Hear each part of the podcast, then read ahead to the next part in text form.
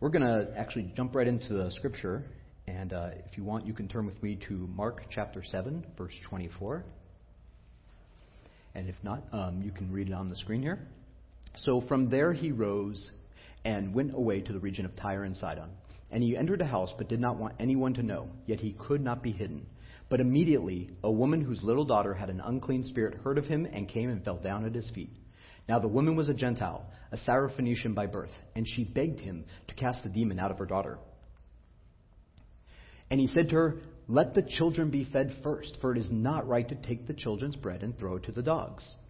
But she answered him, Yes, Lord, yet even the dogs under the table eat the children's crumbs. And he said to her, For this statement you may go your way. The demon has left your daughter. And she went home and found the child lying in bed and the demon gone. if you're reading that, you might feel a little bit uncomfortable right now. Okay, good. Okay, I'm not the only one. Um, have you ever heard of a hard saying of the Bible? Have you ever heard that phrase before?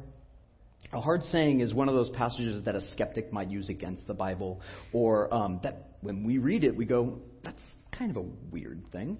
Um, when, when Steve asked me to preach this week, um, and I looked at the passage, I was like, oh no, you know, I have to explain this one. Um, but the cool thing is actually that these are placed there intentionally by God. There's no accidents in the Bible. And these are opportunities for us to dig into the Word, to study it, and come out with a deeper love and understanding with God. God doesn't mind us wrestling with Him. Okay? It's okay. And we can uh, see that as we go in here. So I'd love to pray with you. Um, I, I love that um, we've been covered in prayer so much today, and I just um, want to ask that again because uh, Lord God, thank you so much for this day. Thank you for this opportunity. Um, and uh, I also pray a special blessing on Steve and Pam and pray that they have a great time. And um, thank you for blessing them and uh, giving them this opportunity to rest. And Lord, we're going to talk about um, what seems like a hard passage, but uh, it's just so cool how it turns out. And um, we're also going to talk about something so foundational to our to us, to faith, um, about faith. And I pray that um, you open our hearts, even if we've heard about faith a thousand times, that you'd open it fresh. And uh, if this is the first time that we're hearing about faith, that you would soften our hearts, Lord God. And so we love you and we thank you. In Jesus' name, amen. So I want to put you in the shoes of everyone um, in the story so you can see what they see. I think that's going to help. So the first thing that you should uh, get from this passage is that um, the disciples are tired. They uh, back in Mark six, Jesus promised them rest. And if you've been following along for the last few weeks, you know they probably didn't get very much of it. There's been a feeding, there's been all these miracles, there's been issues going on. They're tired. They just left, or not recently, they left um, the Pharisees, this battle with the Pharisees, where there was this debate about clean versus unclean. They have um, just heard that, you know, Simon and Peter, sorry, Andrew, Simon, they were disciples of John the Baptist. And now they found out he's been beheaded, that he's dead. And plus, Herod is now looking for them. So it's pretty tricky to rest right now. And yet, here they are. Jesus has brought them to this, you know, I'm imagining like a little cabin, you know, in the middle of nowhere, a retreat, for them to finally rest. Um, you can imagine, in my head, I kind of play this out like a sitcom, you know, where they're finally just getting to sit down. Ah Maybe they're expecting some quality time with Jesus. You know, this is going to be great. Oh, man, finally, all that time. And then, ah, you hear this woman shouting, screaming, wailing, saying, Please help me. Now, if you were trying to rest and you just sat down, no matter how much you care, you're like, oh, okay, I can do this.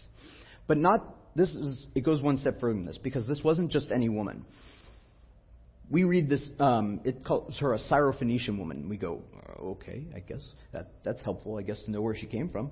Um, she's from the area. That's where that's around where they are. But Matthew refers to her as a Canaanite.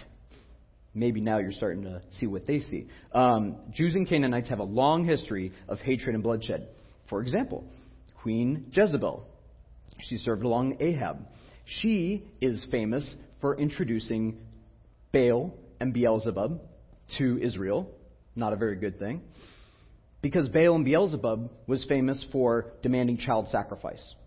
And so when you hear about the Valley of Hinnom, you hear about hell in the Old Testament. That's what it's talking about, is that that's where you bury those children. That's where you sacrifice those children. That's where unbelievers are going to go. That's the worst place I can think of. God is not pleased with this situation.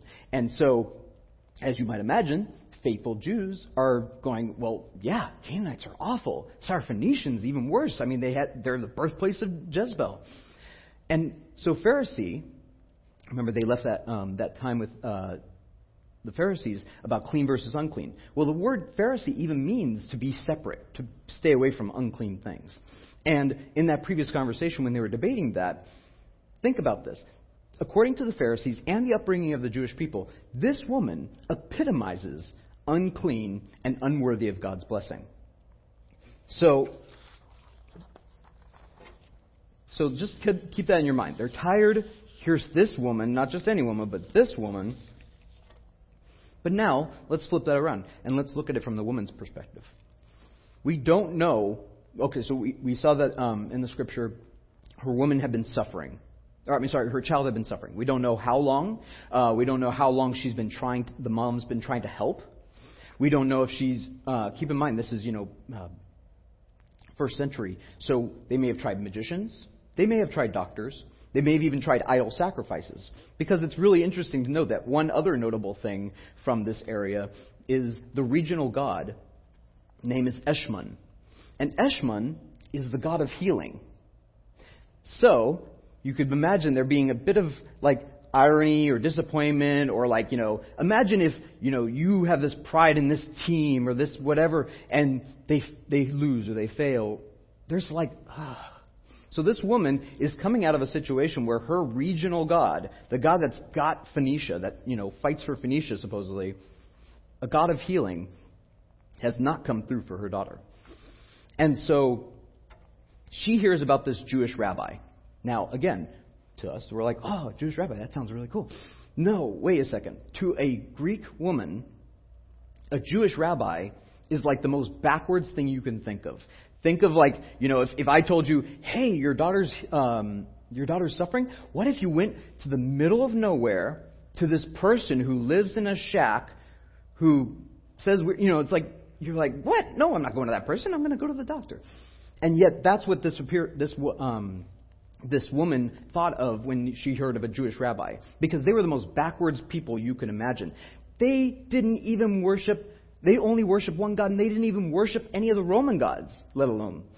So they were actually, it's funny, they were the, uh, one of the first people to be called atheists because they were not followers of God. They didn't follow their gods. So anyway, so you can imagine this woman's like, when we say, oh, she came to a Jewish rabbi, of course she did because it's Jesus. Yay, Jesus. But no, for her, this is like a thing. She's got a, oh gosh, I'm going to, I don't know. I don't know what she's thinking. But I am going to read between the lines a little bit. I hope you'll permit me. So the disciples are tired, angry that this woman is here. The woman is emotionally exhausted because she um, has been traveling a distance, and forever how long she has been uh, living with a suffering child, which break anybody's heart. But she's obviously willing to do anything. The fact that she's here. Now both sides are coming from a culture dictating how they should respond. Jesus finds himself in an emotionally charged situation where you got the disciples over here, you got the woman over here, and the disciples are begging her to send them away. Begging him to send her away. Now, how does this play out? The woman surprises, I'm sure, the disciples by falling at his feet and calling him Lord and submitting to him. Matthew says she calls him Lord, the son of David. She begs him for help. Now, isn't that crazy? if you are thinking of that situation, think about for a moment how crazy this situation is right here. Now, obviously, God did not create this situation. He did not. Uh, the the child's um, suffering was not caused by God. He didn't want it, but look at what happened. It brought the most unlikely person to the feet of the Jewish Messiah. So now that we feel all good about ourselves, let's talk about this part. So he said to her, Let the children be fed first, for it's not right to take children's bread and throw it to the dogs. Man, could Jesus even say that today? I mean, that's, that sounds crazy, okay? Like, throw it to the dogs. Um, Jesus calling her a dog sounds harsh and insulting and out of character. let's trust him for a moment. Let's give him the benefit of the doubt for a moment and see what happens here. so obviously, yes, the Bible does use the word dog as an insult. For example, in uh, Psalm 22:16, it says, "For dogs have surrounded me; a band of evildoers have encompassed me. They pierce my hands and my feet." So dogs is used as an insult there. And then Revelation 22 says, Outside of Jerusalem are the dogs and the sorcerers, and the immoral persons, and the murderers and the idolaters, and everyone who loves and practices lying. But, although the word here used here is dog, the Greek, thank goodness for the Greek, the Greek form of this is actually a diminutive form, which means it means a small dog. You're like, okay, so what? It means a pet. And so Jewish people were not um, likely to have dogs as pets, but it was fairly common for Greek people to have uh, pets, especially if they were somewhat wealthy and had food to spare. And so um, Jesus, being the most brilliant person who's ever lived, I have to imagine that he chose his words carefully. Now, if you have a, you're sitting down to your food, you're passing out the uh, food to your children, and while you're doing that, the dog jumps up on the table. Right. No matter how much you love that dog, you're not going to be like, oh, enjoy. You know, you're going to be like, this isn't your food. Get out of here. Bad dog.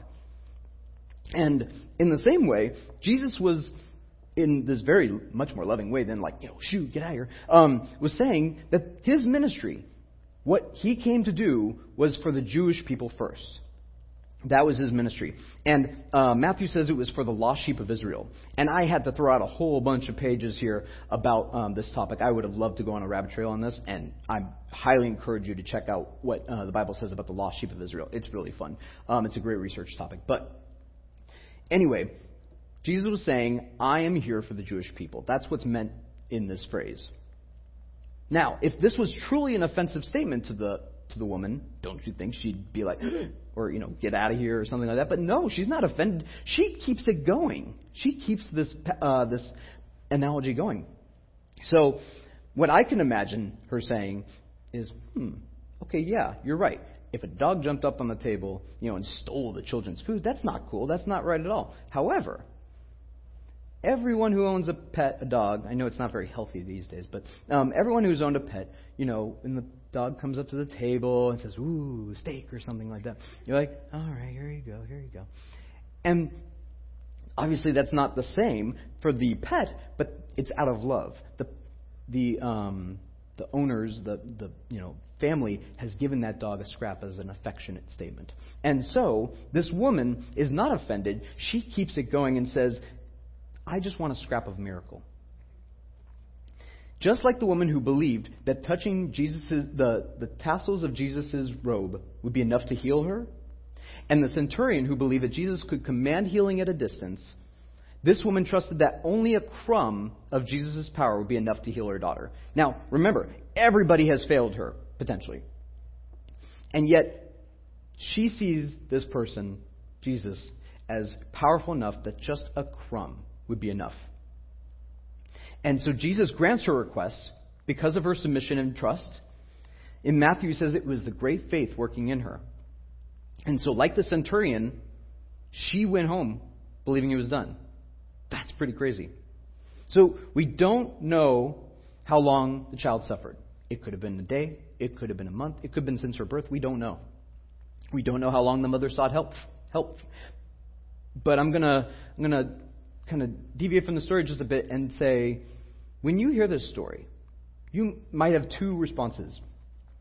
You could think, praise God. He's a healing God. It's amazing. He's reaching out to the Gentiles and the Jewish people. He's here for everybody. I love it. Yay. Our God is a healer. He's amazing.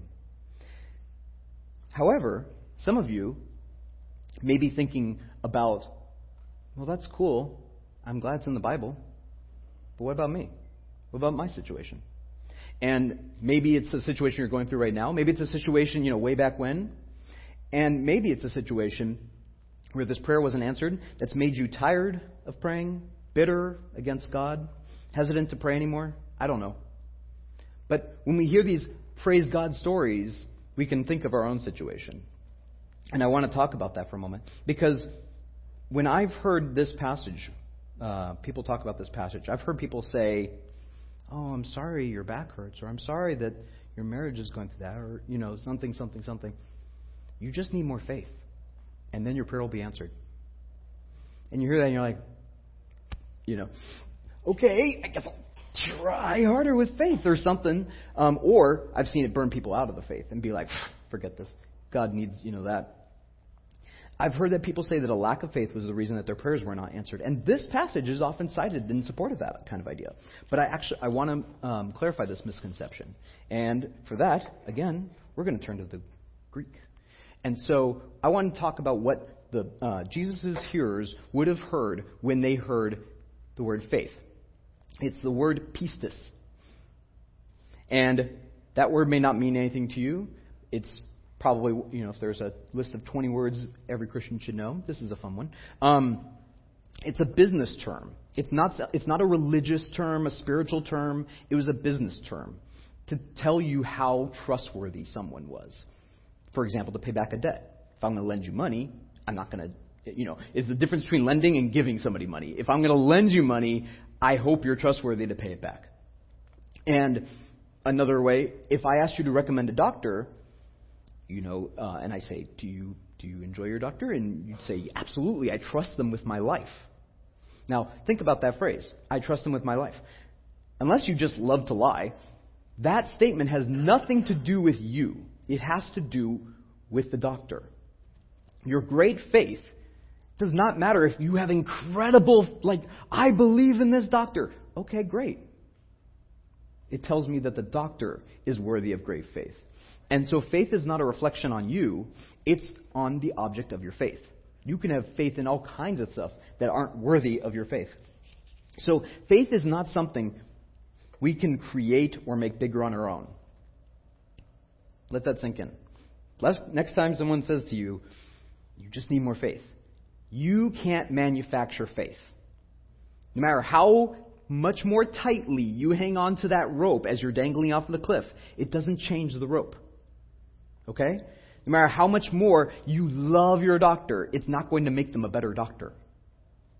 And so it does not matter what you do. Faith is a gift from God.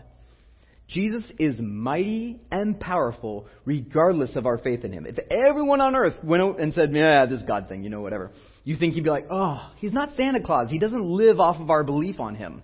Sorry if anybody. Um, but Jesus is powerful and is God regardless of our faith in Him. Our faith is a gift from Him. And so, to um, a couple uh, verses um, to support this. So, Ephesians 2 8 through 9 says, you've probably heard this one before, For by grace you have been saved through faith. And this is not your own doing. It is a gift of God, not results of works, so that no one can boast. And then, even more explicitly, in Romans 12:3, it says, "For the grace given to me, I say to everyone among you, not to think of yourselves more highly than you ought to think, but to think with sober judgment, each according to the measure of faith that God has assigned."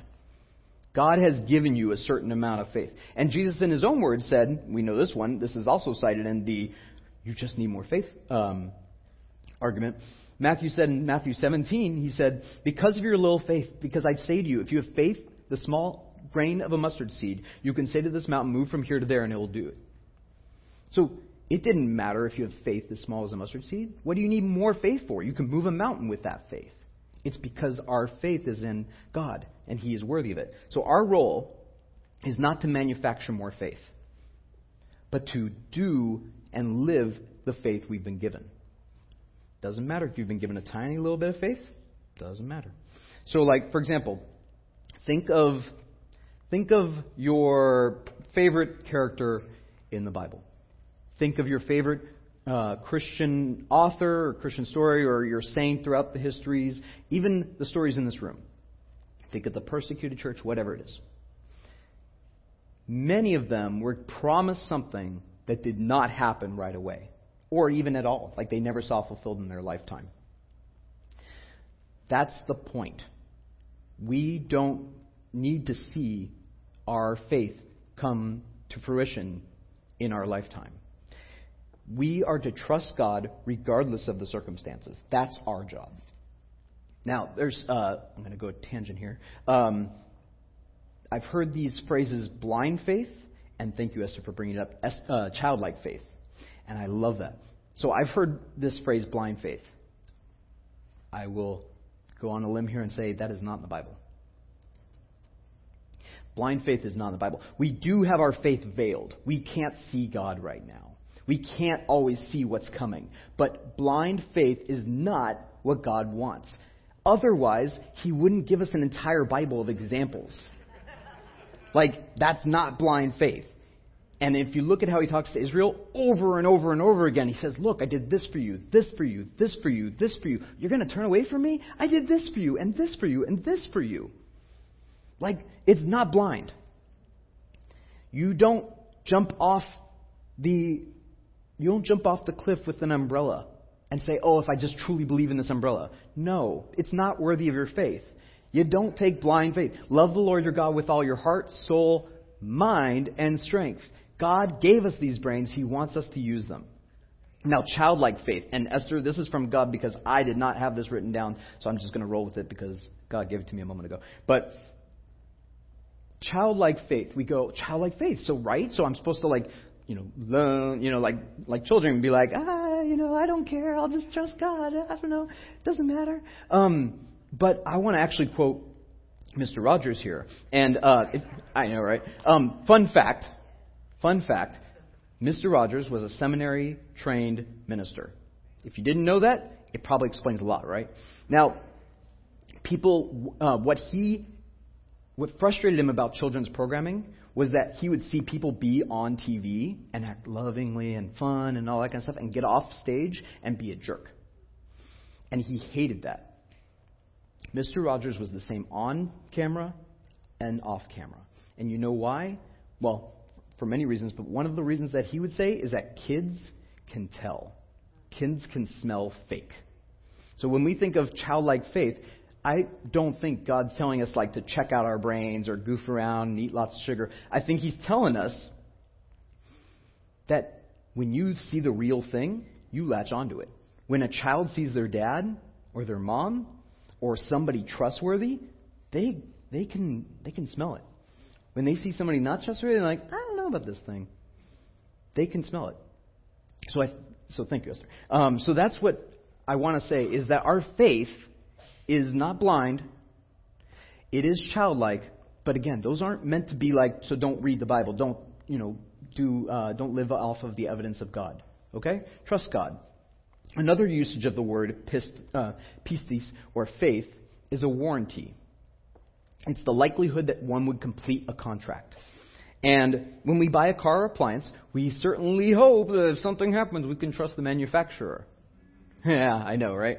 Oh, man. Um, we hope that we can trust the manufacturer to fix the issue. And similarly, our faith and hope are in the promises of God and that He's going to do what He's promised. Now, a warranty can be as amazing as you want, like lifetime warranty or bumper to bumper or whatever it is. But how good is a warranty if you never use it? I mean, we hope that our car never breaks down. We hope that our appliances don't break down. But if they do, we want them, we want to be able to use those promises.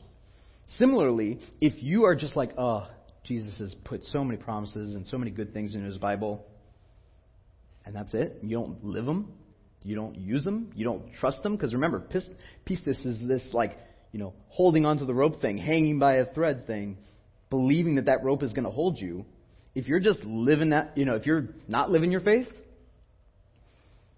what good's the warranty? The car's never going to break down. If you keep the car in the driveway, nothing's going to happen. So that's a safe place to put your faith, I guess. But is it really faith if you're never testing it out? So uh, we have to step out in faith and trust that God's going to do what He's promised. We have to test the warranty. God wants us to test it. That's what faith is. And so that's why this woman was commended for her great faith, her holding on to this faith.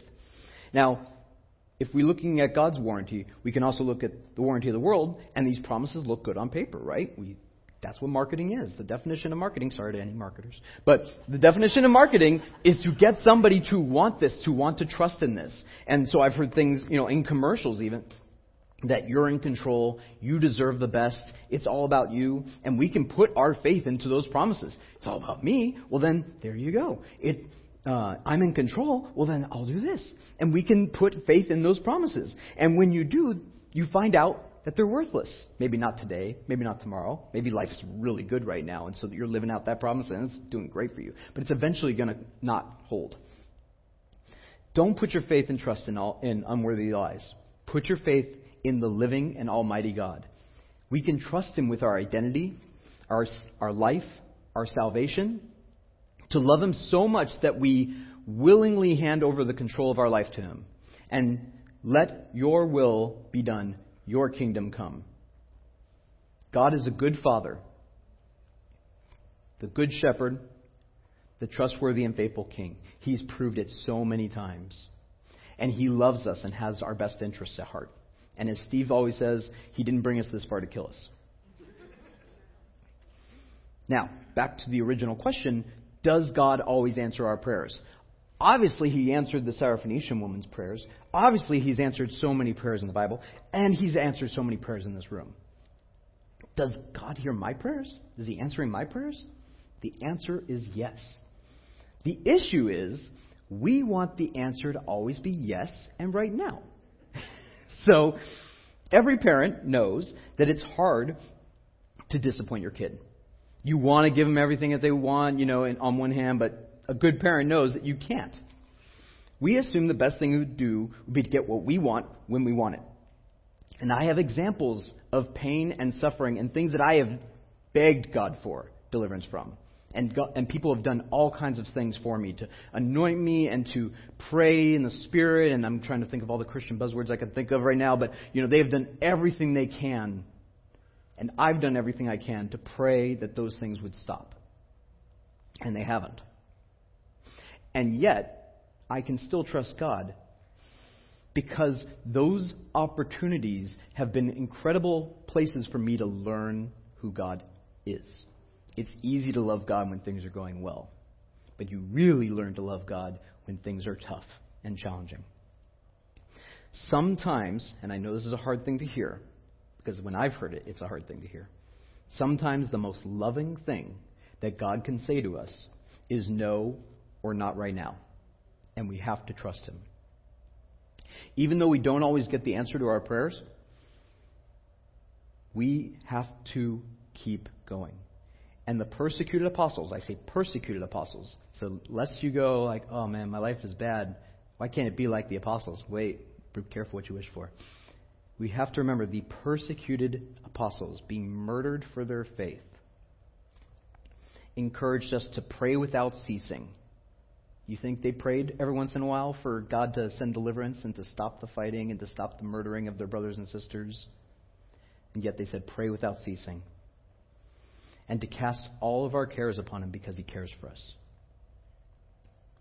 Jesus is our example when he said to the Father before the cross, Not my will, but yours be done. Let's pray. Thank you, God, so much. Um, when you get the opportunity to teach, you learn far more than you um, than you know. And so, God, I thank you so much for giving me the words to say to this, um, these people and. Uh, I pray that they will live out the faith and the promises that you've given us. They're so good. You're so amazing.